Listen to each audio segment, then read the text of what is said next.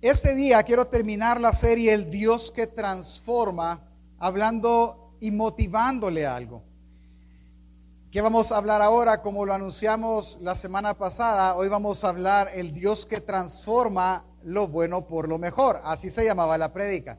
Pero voy a agregarle una palabra más y ya le voy a decir por qué. Mire, lo bueno por lo mejor es una frase que muchos predicadores mencionan. Y yo entiendo el sentido, la intención con la que lo hacen, pero pensemos en la frase realmente: Dios cambia lo bueno por lo mejor. Si nosotros le ponemos pensamiento a la frase, es algo similar, por decir trivialidades. De repente alguien viene en su vehículo, Dios no lo quiera, y choca. Y el vehículo queda destortolado, hermano. Así, no, es mejor botarlo, pues, en vez de arreglarlo. ¿Sí? Y viene alguien en quererlo consolar, porque sabemos que Dios tiene el gobierno de todas las cosas que nos suceden. Viene y le dice: hermano, no se preocupe. Dios quita lo bueno para darnos lo mejor. ¿Qué va a entender esa persona? Ah, que lo que va a pasar es que este carro quizás ya era bueno, pero Dios me tiene uno quizás del año. Y eso es lo que va a entender. Pero si nosotros pensamos en eso, lo que estamos haciendo ver es que Dios, primero estamos haciendo ver un evangelio muy a la medida de la persona, muy humanista. Es decir, Dios, sus propósitos son para conmigo materiales. Es decir, me va a quitar algo que para mí es bueno, pero me va a dar algo mejor. Es centrado en la persona. Ya decía yo porque no miraba bien, fíjese.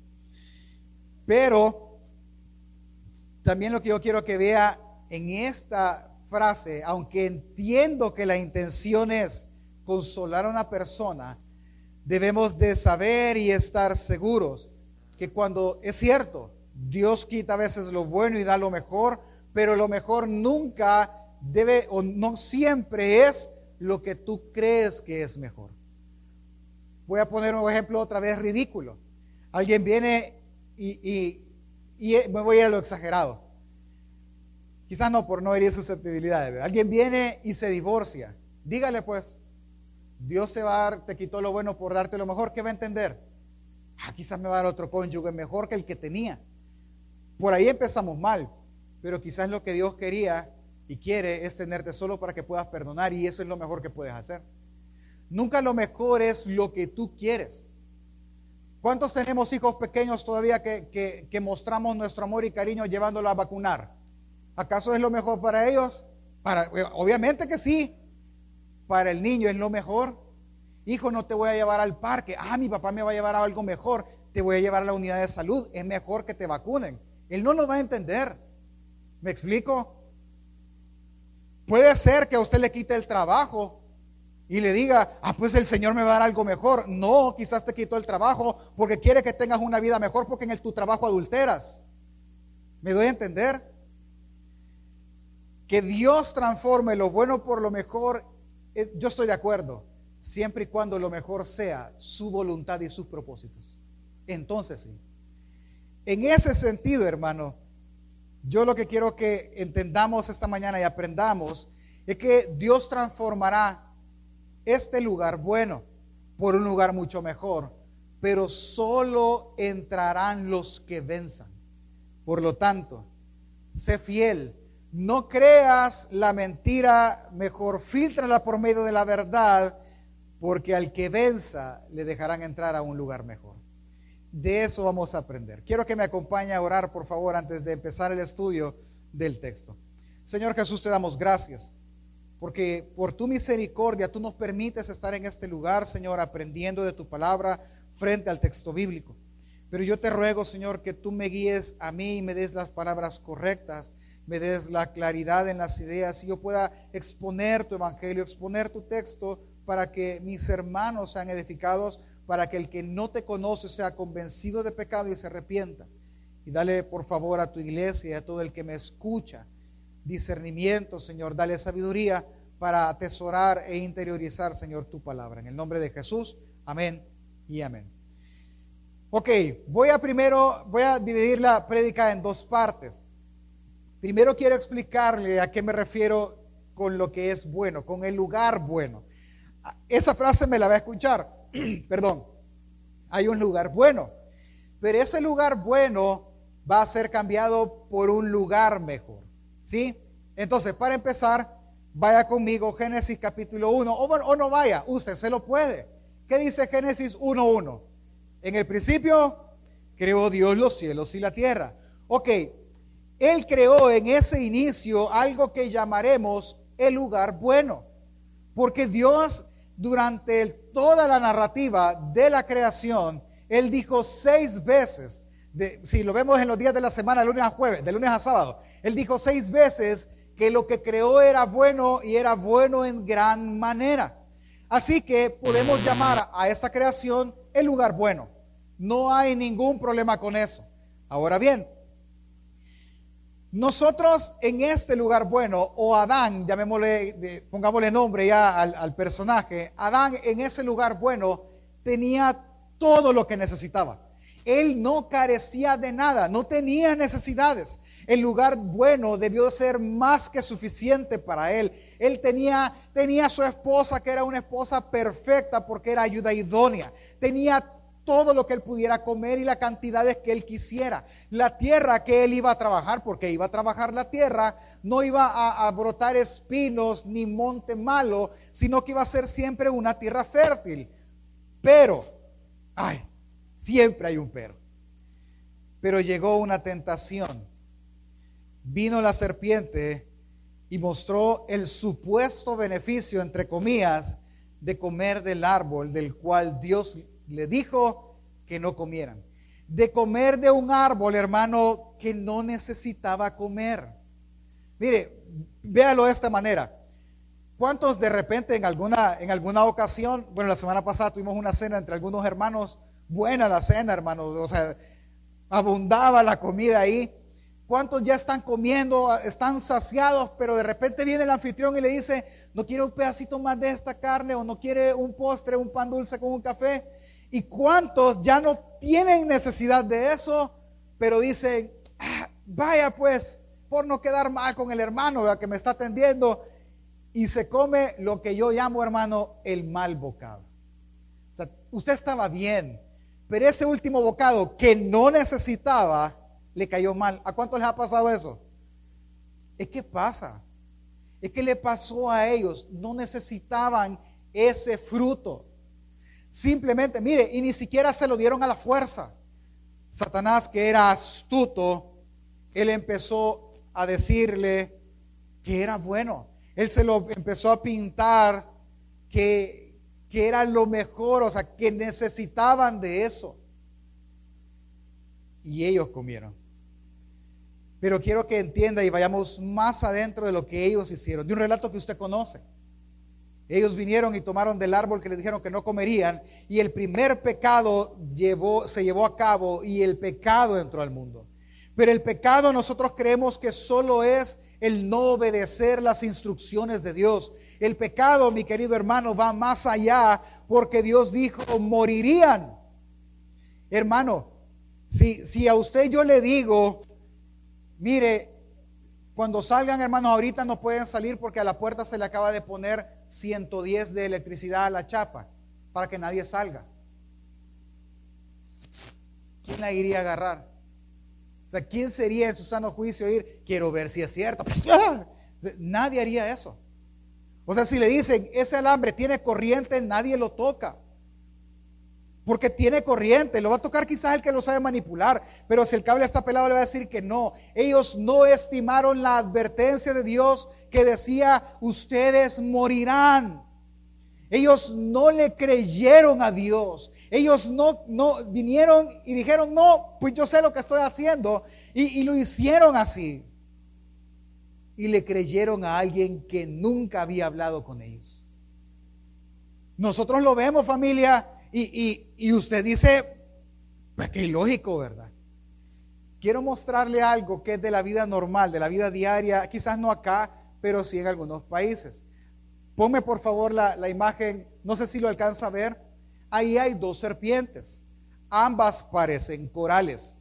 Usted sabe, gracias, usted sabe que la serpiente de coral es súper venenosa. Usted lo muerde una coral y, hermano, que el Señor en gloria lo tenga, ¿verdad? Porque usted va a morir porque es venenosa. Ahora bien, la otra serpiente es un coral falso. Y si lo muerde, pues no pasa nada, simplemente es la herida y no va a pasar nada. Pero ambas serpientes, obviamente, uno no se va a quedar bien, quiero ver cuál es, no, nada. En Estados Unidos esto es más frecuente que acá o en Europa. Cuenta un pastor lo siguiente, cuenta que él no sabía diferenciar entre una y la otra. Y se dio cuenta que en los lugares donde existen estas serpientes, crearon un poema. El poema dice, la coral es la que tiene negro amarillo y la que es coral falso es la que tiene negro blanco. ¿Sí? ¿Me sigue? Entonces el poema dice, si tú ves una serpiente con aro negro amarillo, tu vida corre peligro, pero si es negro blanco, tu vida está a salvo. Y así se lo enseñan a los niños para que entiendan. Entonces dice este pastor que vino y un día estaba con su familia en el campo y vio la serpiente y dijo, una coral. ¿Y de qué cree que se acordó? Del poema. Dijo, ok, el poema. ¿Cómo era el poema? Ah, negro amarillo, mi vida corre peligro, negro blanco, mi vida está a salvo. Y vio, ah, es negro blanco, mi vida está a salvo. Y dice que empezó a caminar y a agarrar la iba y se detuvo. ¿Y yo por qué le voy a confiar la vida a un poema? Dijo. No, dijo, y la dejó. Ese es el punto. Yo no sé qué hubiera hecho usted. Yo, hermano, ni siquiera hubiera visto dos veces la serpiente. Yo me hubiera ido. Lo que le estoy tratando de enseñar con esto es lo siguiente. Nosotros creemos más en lo que el mundo puede venir a decir que en lo que Dios ha dicho.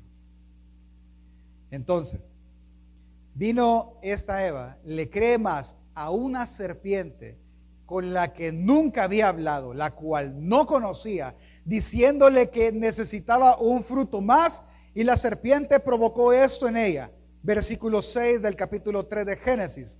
Así vio la mujer que el árbol era bueno para comer y era agradable a los ojos y que era árbol deseado para alcanzar conocimiento, y tomó de su fruto y comió y dio también a su marido que estaba con ella y él comió. Es que lo que la serpiente hace es hacer ver agradable lo que yo no necesito, lo que es una mentira a mí. O sea, lo hace ver tan bueno que puedo concluir y decir, bueno, yo no lo necesito, pero lo quiero. Yo tengo todo, pero con una vez no va a pasar nada. ¿Y cuál fue el resultado? Ellos fueron echados del lugar bueno. Y ya no, ahora sí. Ahora tenían que trabajar por toda su comida. Ahora tenían que velar ellos mismos por sus propios bienestares y el de sus hijos por un solo bocado. Por no estimar lo que Dios ya había hablado que era cierto. Así que el lugar bueno se perdió. Ahora el pecado hace que todas las cosas sean más complicadas de lo que fueron diseñadas para ser. Ahora es más complicado tener hijos, si no, pregúntele a todas las mujeres que han dado a luz. Con dolor vas a dar a luz y duele, ¿verdad, hermana? ¿Que duelen? Duele. Y es una incomodidad por 9 meses. ¿Acaso no es difícil trabajar todos los días? Claro que sí. Ahora, quiero que vea algo.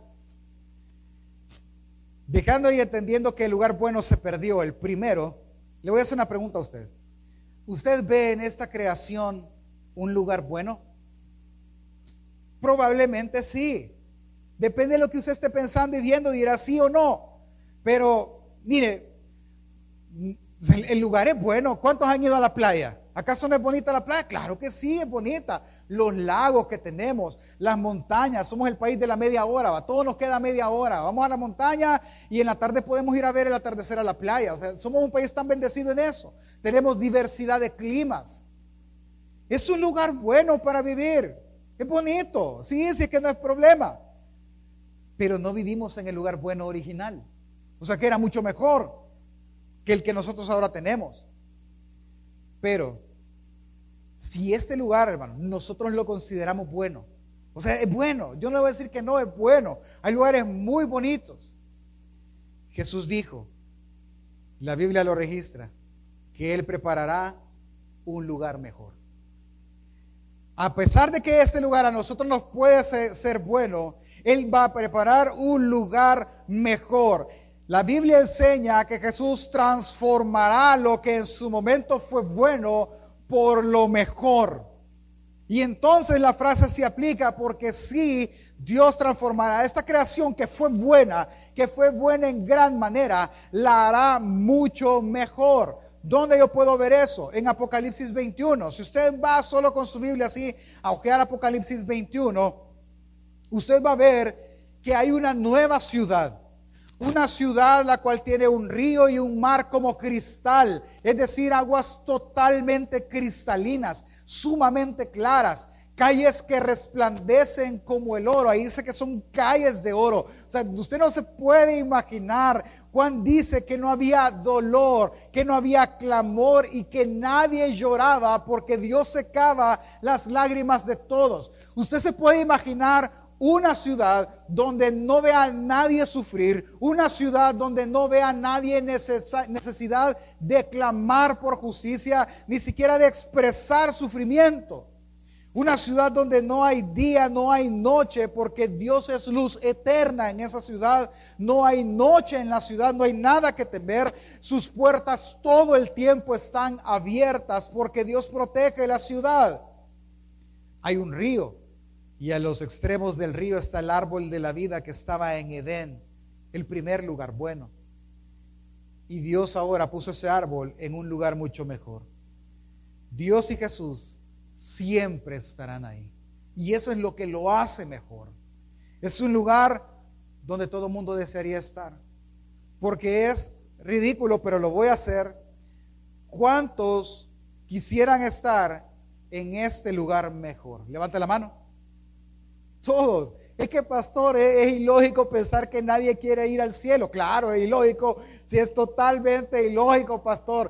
Todos queremos ir al cielo, pero a este lugar, que es mejor que el primero, no todos entrarán. ¿Por qué? Porque el ser humano despreció el primero. Porque el ser humano no le importó la palabra de Dios, no le importó su mandamiento, a pesar que el mandamiento fuese para bien, porque al ser humano no le importó Dios y su palabra, le importó más sus deseos que el mandato de Dios. Y ese es el problema. Ahora, ¿cuál es el problema? La invitación es una, hermano.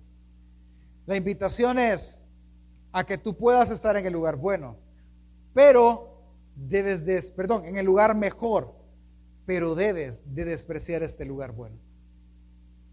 Esa es la condicionante. Y ese es el justo problema, porque muchos amamos este lugar bueno y hacemos tesoros para este lugar bueno. No estoy diciendo que las posesiones sean malas. No, si Dios le permite hacerlas, hágalas, pero no las ame más que a Dios. Por eso Él dice, hagan tesoro mejor en el cielo. Porque donde está tu tesoro, ahí estará ¿qué? Tu corazón. Tú puedes ir, todo mundo, la invitación es para todos. Todos pueden entrar a aquel lugar que es mejor que el primero, siempre y cuando desprecies el primero, que es este. Este lugar es mejor que el del principio, solo que solo será para valientes. Solo será para el que venza su deseo de amar este lugar en el que vive ahora. Acompáñame. Quiero que vea algo. Vea su Biblia, por favor. Esto no está en la pantalla, no podía estar en la pantalla.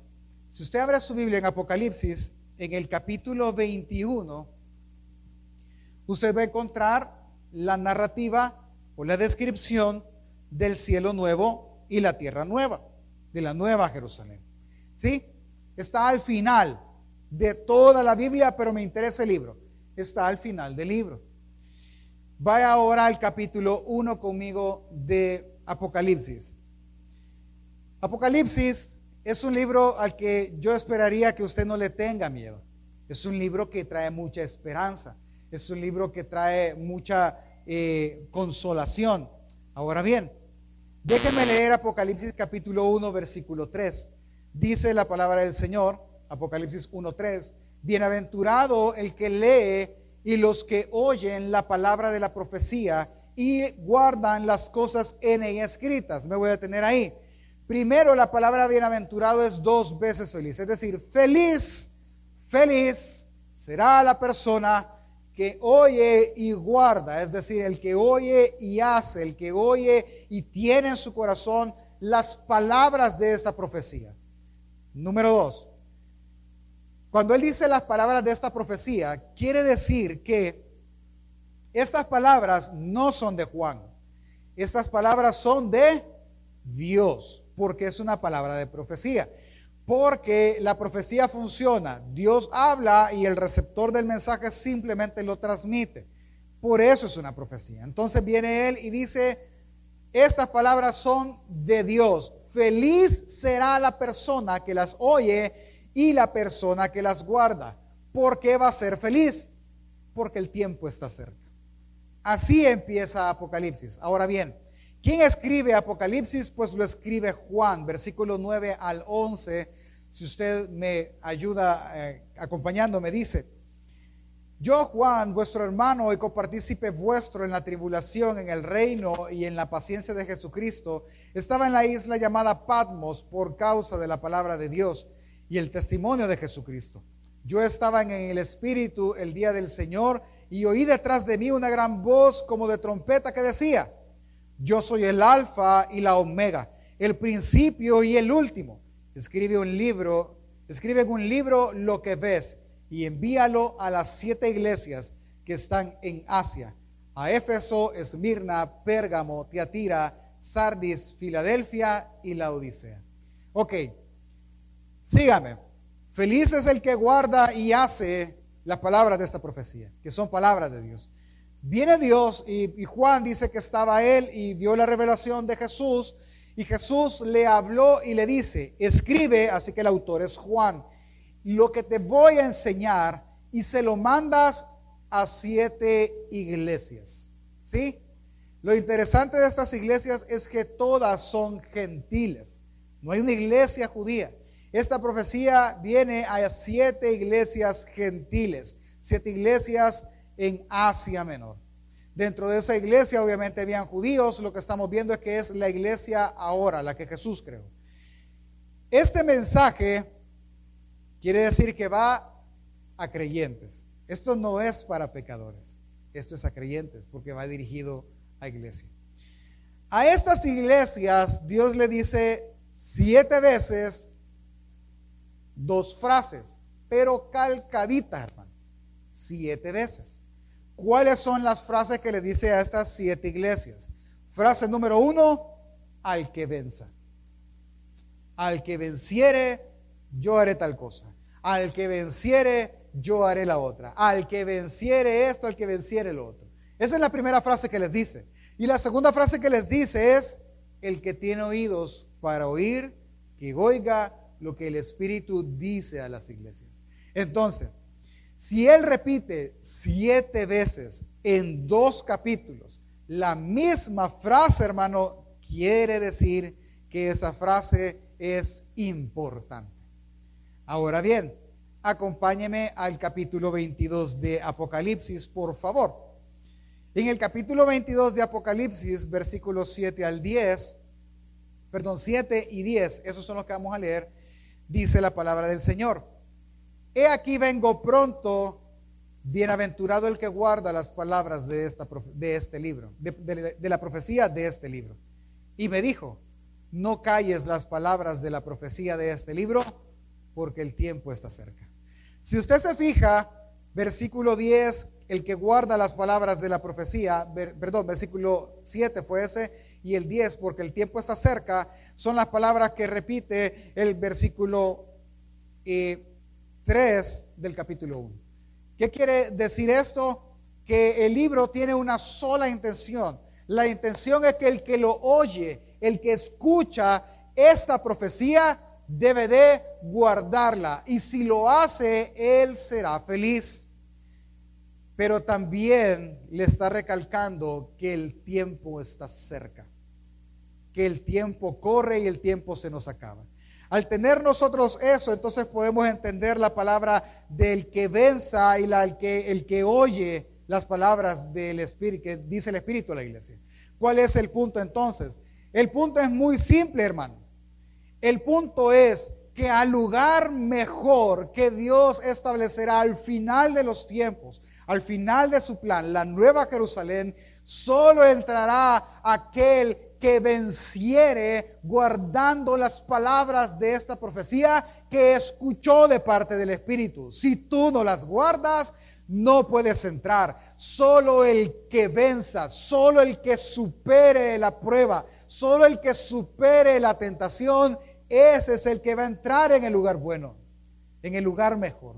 Es Él, no es nadie más. Así que el reino, como lo dijo Jesús, es para valientes. El reino no es para cualquier cosa. Cambiar lo bueno por lo mejor en el contexto que lo estamos hablando no es para todas las personas. Es para aquella persona que siendo valiente, queriendo vencer, supere todo lo que el mundo le enseña para retenerlo aquí, lo desprecie y gane el galardón que es Cristo. Es para ellos, no es para todos.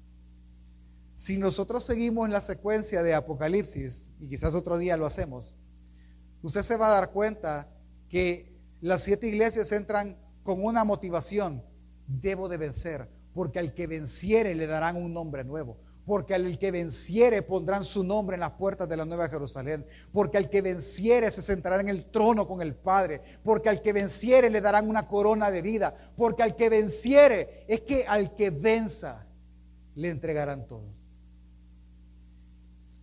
Si seguimos, lo siguiente que aparece es un gran salón donde está el Dios sentado en el trono con un rollo en la mano, y el Cordero aparece para abrir el rollo y se empiezan a desatar muchas cosas en las cuales cualquier persona debería de temer y decir no puedo. Pero ¿sabe qué es lo interesante en los 6 sellos que se desatan y en las plagas que se desatan en los primeros 5 sellos? Que nadie se arrepintió y todos siguieron amando el mismo lugar bueno, hasta que aparece en el 6º sello el Cordero y los que siguen al Cordero. Si nosotros seguimos, podemos ver muchas cosas así, pero yo quiero que vea una en particular. Apocalipsis 2 del 10 al 11.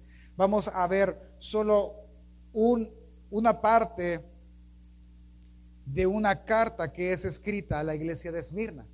Dice: no temas en nada lo que vas a padecer, y aquí el diablo echará a algunos de vosotros en la cárcel para que seáis probados, y tendréis tribulación por 10 días.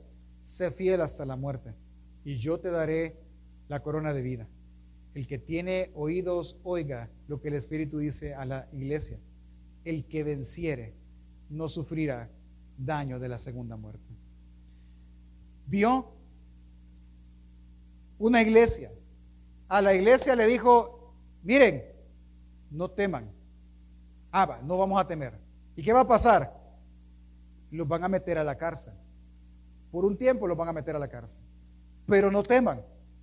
Estando en la cárcel, tienen que ser fieles y, si es posible, morir siendo fieles. Ya estamos muy lejos. Al que venza, yo voy a hacer que no sufra daño de la muerte segunda. Es decir, yo voy a hacer que él no sea condenado. Solo al que venza. La encrucijada en la que esta iglesia está es su vida o la fidelidad hasta la muerte al Cordero. ¿Qué escogería usted? Si usted ama más su vida como la amó Eva en ese momento, usted preferirá su vida y adorar la bestia, pero eso solo le prolongará vida por un tiempo porque morirá eternamente. Pero él le dice: menosprecia tu vida por un tiempo, sé fiel hasta la muerte, y si eres fiel y vences, tú no morirás 2 veces. Solo esta vez vivirás eternamente. Es que mire, de lo que el texto habla de esta iglesia que está siendo perseguida por su fe, esta persecución por no tener un modo de pensar diferente o más bien contrario a los de los demás. Es una iglesia que está sufriendo y soporta la persecución y es fiel, no vendiendo sus principios o, como lo dice Proverbios, comprando la verdad y no vendiéndola. Y al que venza, ese no sufrirá condenación. ¿No le recuerdan aquellas palabras que Jesús dijo? Que el que me negare delante de los hombres, ¿qué iba a hacer él? ¿Qué pasaría si a punta de pistola a usted le dicen niega a Jesús o te mato? ¿Qué pasaría? No estamos en ese tiempo nosotros. Otras personas sí están en ese tiempo. Otras personas sí son perseguidas. Nosotros estamos entrando, se lo voy a poner, pues sí, no es secreto a voces, ¿verdad? Estamos entrando en un momento en que la iglesia va a ser fiscalizada también. Si es que eso va a pasar, debe de pasar y no debe de sorprenderlo. No, para nada. Eso está escrito y así debe de pasar. El problema es si usted tendrá el valor de vencer para llegar a un lugar mejor. Esa es la cuestión ahora. Poniendo eso, déjeme ir aterrizando y ser lo más puntual que yo pueda, hermano. Mire, a otra iglesia Dios le dice esto, capítulo 2, verso 24 al 26. Pero a vosotros y a los demás que están en Tiatira, a cuantos no tienen esa doctrina y no han conocido lo que ellos llaman las profundidades de Satanás, yo os digo, no les impondré otra carga. Pero lo que tenéis, retenedlo hasta que yo venga. Al que venciere y guardare mis obras hasta el final, yo le daré autoridad sobre las naciones. Y de nuevo, cuando uno lee las cartas, obviamente Dios está impulsando a la iglesia a hacerle fiel a Él, a guardarlo a pesar del contexto en el que vivan. Y Él siempre termina diciendo, el que tiene oídos para oír, que oiga lo que el Espíritu dice a la iglesia. Esa frase usted la puede tomar de dos maneras. Tienes oídos para escuchar, escucha. El Espíritu está hablando a la iglesia, escucha como un llamado. O puede ser, si tú quieres oír, oye lo que yo estoy hablando. Si no quieres oír, no lo oigas. Haz caso omiso y sigue tu camino adelante. Ahora bien, quiero ser más puntual y venirme hasta hoy. A esta iglesia, como en todo el Nuevo Testamento, se le pide una cosa: retén la enseñanza, retén lo que has aprendido, guárdalo, no lo vendas, mucho menos lo cambies. Hermanos, mire, lo que las iglesias piden es, Jesús le pide a las iglesias de regresar al primer amor. Es un llamado a aborrecer al mal, es a señalar los errores doctrinales de otras iglesias y colocarlos acorde a las escrituras. Es a que nos arrepintamos de nuestras malas acciones y a retener la palabra, porque al que venza se le entregará por gracia aquello que el Cordero ha ganado.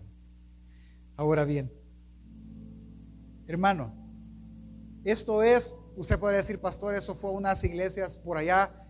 Sí, quizás tardaría mucho tiempo en nosotros venir y tomar las cartas. Ya lo hemos hecho en otros, tardamos que son 7 cartas, casi que mes y medio, ¿verdad? Y pudiésemos venir y traer el mensaje ahora. Pero lo que me preocupa a mí es eso, y qué bonito es que termináramos así esta serie, El Dios que Transforma. El Dios que transforma lo bueno por lo mejor, le da la esperanza al ser humano de un mejor futuro. ¿Acaso no es eso todo lo que nosotros buscamos? Un mejor futuro para nuestros hijos, un mejor futuro para nuestra familia, un mejor futuro para mí. Por eso estudiamos, por eso emprendemos, por eso nos esforzamos, por eso tratamos de no gastar, por eso las AFPs, por eso el ahorro para una pensión digna, se supone, ¿verdad? Es por eso, hermano. Porque todo mundo no sabe lo que va a pasar en el futuro y lo que quiere es tener algo seguro, es tener en qué poder confiar. Entonces Jesús viene y da una gran verdad. Cualquier cosa que en lo que tú puedas hacer para el futuro, en este mundo, no servirá de mucho. Lo que tú sí tienes que asegurar es el futuro después de que tú mueras. Ese es el que tienes que asegurar. Y la forma de asegurarlo es despreciando el mundo en donde tú vives ahora. no estimando lo más valioso que a Jesús. Viene Pablo entonces a Timoteo, y días antes o un tiempo antes de morir, él escribe una segunda carta. Segunda de Timoteo 3:1.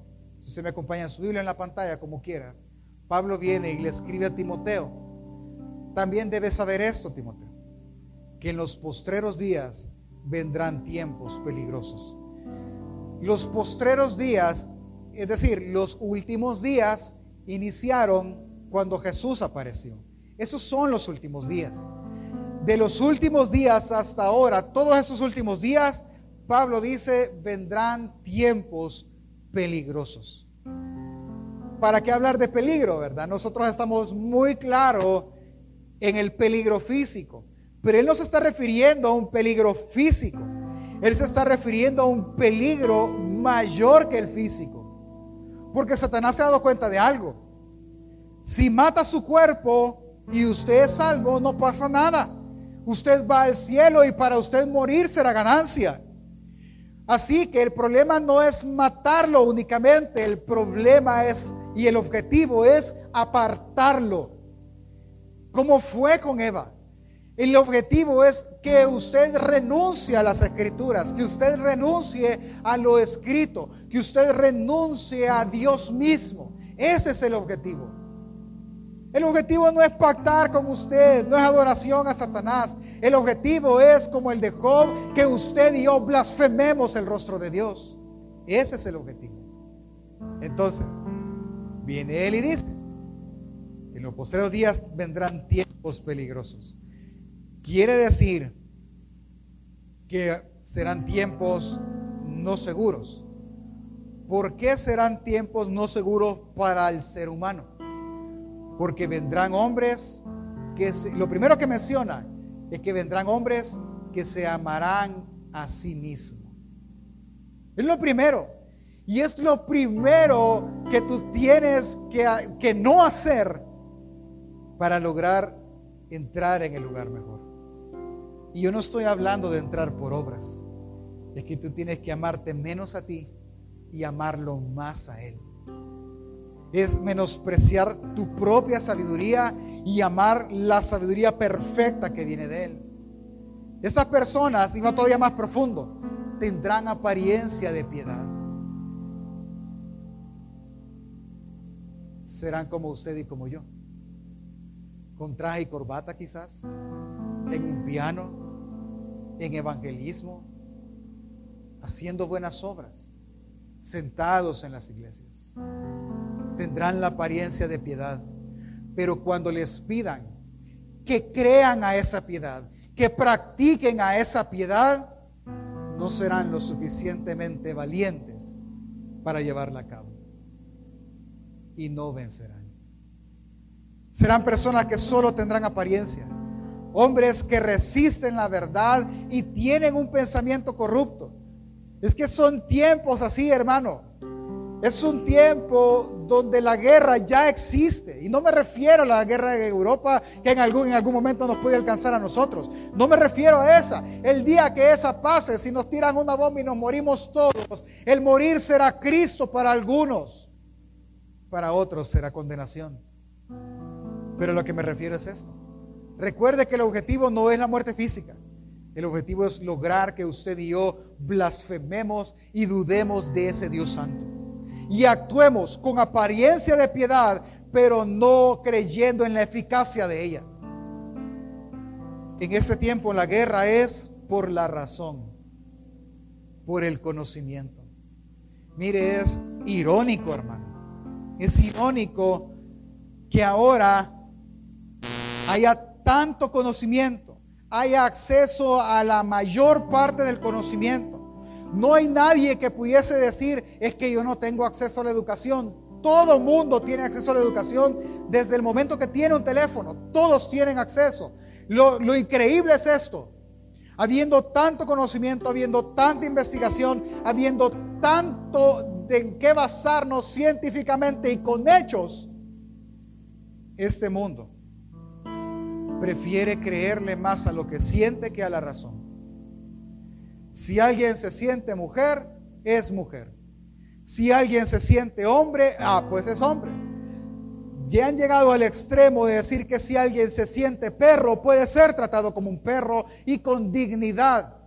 Si alguien de 60, 70 años se siente bebé, pues que se ponga pañales. Y el mundo lo ve normal y lo hacen ver como es normal, está bien. Te sientes una princesa, sé una princesa. ¿Cuál es el problema? No, es que eso no es así. Tú eres homofóbico, tú eres un racista, tú no estás de acuerdo con el pensamiento, tú eres anticuado y obsoleto. Tú ya no sirves, tu pensamiento ya no sirve. Y el ataque es la razón. Mire, es que a donde usted vea, nos están enseñando, hermano. Nos están educando. Mire, y mire, y mire qué astuto es el enemigo. ¿Cuántos tienen arriba de 50 años? Levante la mano. Con mucho amor se lo puede decir, hermano. El objetivo ya no son ustedes. No. A ustedes les quedará 20, 25 años, 30 de vida. Así que el objetivo no son ustedes, porque sus mentes para el joven es una mente anticuada, es una mente que ya no tiene mucho valor, porque su cultura en la que usted creció ya no es la que existe ahora, ya no. ¿Cuál es el objetivo? El principal, los niños; el segundo, los adolescentes; el tercero, los jóvenes; y el cuarto, el joven más adulto, el joven que tiene un criterio ya. Porque, mire, estábamos, bueno, yo no la estoy viendo, mi esposa está viendo Pinocho. Ya como 3 semanas, hermano, viendo la película, nunca termina. La nueva. ¿Cuántos vieron Pinocho alguna vez? O sea, quiero ser un niño de verdad. ¿Sí? ¿Se acuerdan? O sea, es una película simple. Pero en la nueva, en la que nuestros hijos de 10 años abajo van a ver, sabe que el hada es un travesti. ¿Y qué están tratando de hacer ellos? Que sea normal verlo. Para el niño, ver a alguien vestido de mujer va a ser normal. A un hombre vestido de mujer va a ser normal. ¿Cuál va a ser el problema en eso? Es más, la integridad fue atacada hace mucho tiempo atrás. ¿Sabe que ahora los que tenemos, como yo, entre 40 y 50 años, sabe cómo nos adoctrinaron? Piense en la mayoría de jóvenes que tienen mi edad, ¿sí? Ellos no creen en la izquierda, ¿ya? No quieren en partidos políticos de izquierda. La mayoría creen y son de un pensamiento de derecha. El pensamiento de derecha es el capitalismo, ¿sí? El dinero, los bienes. ¿Sabe cómo enseñaron eso? Con las caricaturas. Con aquellas de Metro Golder Meier. Ahí, y miraban que crecer las grandes fábricas. Y los que en aquel tiempo éramos niños queríamos ser ingenieros, queríamos tener esto. Y todo el mundo ahora se rige en esa mentalidad. Y esa mentalidad ahora está cambiando por el nuevo capitalismo y por la nueva izquierda. Es que la guerra ahora es en la mente. La guerra ahora es en lo que tú piensas. Pero solo el que venza, no comprando esa mentira, sino sosteniendo la verdad, es el que va a llegar a ver a Dios. Hermano, el ataque ahora es a la suficiencia de las Escrituras. Uno de los cuestionamientos más grandes que yo he oído es: dime que Dios existe. Ok, mira, la Biblia dice, no ocupes tu Biblia. Yo no creo en tu Biblia. Dime que Dios existe sin la Biblia. Pero la gente misma, siendo tan ciega, no se da cuenta de que toda la creación anuncia y proclama la obra de sus manos, porque están ciegos. La Biblia está siendo atacada porque no es suficiente aún para el cristiano. No es suficiente leer la palabra y obedecer la palabra. Ellos quieren algo más. Yo lo motivo mucho a leer, hermano, a leer libros. Y hemos hecho el esfuerzo de tener una librería con buena literatura, pero esos libros que están ahí nunca cambiarán la Biblia. Yo no quiero que sustituya eso, con esos libros, su Biblia. Yo quiero que usted lea su Biblia porque es suficiente para enseñar a sus hijos. Es suficiente para tener un matrimonio estable y es el único camino al Padre. Por último, la verdad de las Escrituras y su autoridad son las que están siendo atacadas. Dentro de las esferas, la gente dice, ¿cómo le puedes confiar tu vida a un libro como la Biblia? O sea, no, es ridículo, no es confiable. ¿Cuántos ya han oído que la Biblia tiene errores y que la Biblia se contradice? Es que ese es el argumento más viejo que existe. Pero lo que ellos no ven es, como le digo, ellos sienten que la Biblia les mienten. Ellos sienten. Yo ya no pregunto cómo te sientes, yo pregunto cómo estás. Porque el sentir es una emoción, pero yo quiero que seas consciente de cómo estás, de cómo está a tu alrededor. Estas personas, ocupando más la emoción que la razón, no se dan cuenta, por ejemplo, de esto. Hay libros que son clásicos y lo que hacen es que los libros originales se llaman manuscritos. Entre más manuscritos hay, el libro es más confiable. Por ejemplo, la Ilíada de Homero. ¿Cuántos leyeron alguna vez la Ilíada? Algunos creen en la Ilíada. ¿Sabe cuántos manuscritos encontraron antes? 3. De 3 manuscritos han perseverado esa obra literaria. Por ejemplo, La Divina Comedia. Igual, ¿cuántos manuscritos creen que encontraron para preservar la Divina Comedia? 7. ¿Sabe cuántos manuscritos encontraron del Nuevo Testamento? 25,000. ¿Cuál es más verdadero? ¿Me doy a entender? Pero no lo ven así. Entonces Pablo le dice, Timoteo, versículos 16 y 17, toda la Escritura, Timoteo, es útil, es inspirada por Dios y es útil para enseñar, para redarguir, para corregir, para instruir en justicia, a fin de que el hombre de Dios sea perfecto, enteramente preparado para toda buena obra. Hermano, ¿cuál es lo bueno aquí? Lo bueno aquí es que el que inspiró las Escrituras vivió, tomó forma de hombre, hecho semejante a nosotros, y siendo semejante a nosotros fue tentado en todas las cosas en las que usted fue tentado. El diablo le ofreció el poder que pudiera tener, la gloria de este mundo, le ofreció suplir todas sus necesidades, le ofreció estatus e identidad, a lo cual Jesús siempre respondió, escrito está. No solo de pan vive el hombre. Escrito está, solo al Señor tu Dios adorarás. Escrito está. Y Dios, a pesar de que tenía hambre, a pesar de que en este mundo no tenía nada, a pesar de que en este mundo podía hacer lo que Él quiere y tenía un reino en el cielo, Él no sacó un argumento humano. Él dijo, escrito está.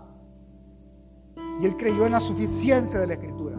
Fue tentado en todo, pero Él nunca pecó. Hermano, si Él venció, nosotros podemos vencer. Si Él venció y fue galardonado y será Señor de todo porque venció, por eso Él dice, al que venciere. Hermano, usted puede vencer. Hebreos dice de Él, por lo cual debía de ser en todo semejante a sus hermanos, hablando de Jesús, para venir a ser misericordioso y fiel sumo sacerdote en lo que a Dios se refiere, para expiar los pecados del pueblo. Pues en cuanto Él mismo padeció siendo tentado, es poderoso para socorrer a los que son tentados también. Es que usted será tentado en todo en este mundo. Usted será tentado a amar más las riquezas que las riquezas que Dios proveerá en la siguiente vida. Usted será tentado más a amar la gloria de sí mismo que entregarle la gloria al único que la merece. Usted será tentado a poder ver y seguir el pensamiento de este mundo, a seguir lo que está escrito en la palabra inspirada por Dios. Será tentado. Pero recuerde, Si Él venció, usted puede vencer. Usted puede salir del lugar bueno y llegar al lugar mejor por la pura misericordia de Dios. Es que Él no me va a entender, pastor, nunca. Dios no entiende el sufrimiento humano, porque cuando Él estaba no existía todo lo que existe. Por tanto, teniendo un gran sumo sacerdote que traspasó los cielos, Jesús, el Hijo de Dios, retengamos nuestra profesión, porque no tenemos un sumo sacerdote que no pueda compadecerse de nuestras debilidades, sino uno que fue tentado en todo según nuestra semejanza, pero sin pecado. Acerquémonos pues confiadamente al trono de la gracia para alcanzar misericordia y hallar gracia para el oportuno socorro. Hermano, si usted es tentado en fornicar o adulterar, Él lo entiende. Él no menospreciará la tentación, pero Él le ayudará a salir vencedor de ella. Si usted es tentado a robar, a no ser íntegro, a robar lo que sea en bienes materiales, pero si usted corre al que venció la tentación, Él lo sacará vencedor de la tentación, y al que venciere le darán la corona de vida. El punto no es si Él puede, el punto es si usted corre a Él. Porque cuando usted no corra a Él, usted perderá. La esperanza es para el creyente que está luchando en no amar este mundo y amar más las riquezas del reino. La esperanza es la que Pablo dice en Romanos, que porque estamos en Cristo somos más que vencedores en Él. Así que no es solo un mandato del Apocalipsis. Es una invitación a vencer porque Él venció primero. Entonces, pastor, ¿de qué hemos hablado ahora? Del Dios que transforma lo bueno por lo mejor y lo entrega al que venciere. De eso. Por lo tanto, hermano, si Dios transformará toda esta creación en un lugar que es mucho mejor, que es indescriptible para nosotros, ustedes deben de entender que debemos de ser fieles. No creas la mentira que este mundo te trata de enseñar como verdad. Fíltrala, es decir, vela meticulosamente por medio de la verdad escrita, porque al que venza se le dejará entrar en un mejor lugar. Ponte de pie y terminamos. Hermano, tienes que ser consciente y buzo en esto que te voy a decir. Si tú quieres practicar esto esta semana, tienes que ser consciente y listo en esto. El mundo está adoctrinando, es decir, el mundo te está enseñando. Lo hace por medio de la televisión, lo hace por medio de todo lo que tú lees y todo lo que tú ves. Ten cuidado con lo que ves y ten cuidado con lo que lees. Ten cuidado con lo que le das a tus hijos para ver. Darle a un niño un dispositivo celular no es malo, pero es peligroso. Ten cuidado. El objetivo no es al adulto hoy, el objetivo es a la generación que viene tras de nosotros. Sé prudente con lo que dejas entrar en tu casa, sé prudente de donde estudian tus hijos, sé prudente de lo que estudian tus hijos. Yo no sé si usted se dio cuenta, hace unos días en Canal 10 suspendieron una franja, la eliminaron porque empezaron a enseñar la ideología de género muy abiertamente. Yo vi el video muy abiertamente. Ten cuidado porque el Estado se está vistiendo de oveja, se está vistiendo de pastor, pero no es el pastor de la iglesia. Y por último, la única manera de ser tú guardado es atesorar esta profecía, de que esta semana te vayas y cuando la tentación llegue, digas: al que venza, al que venza, al que venza, al que venza. Yo quiero vencer, voy a vencer. Al que venza, Dios le llevará al lugar mejor. Así que, hermano, sé fiel y no creas a la mentira. Fíltrala por la verdad.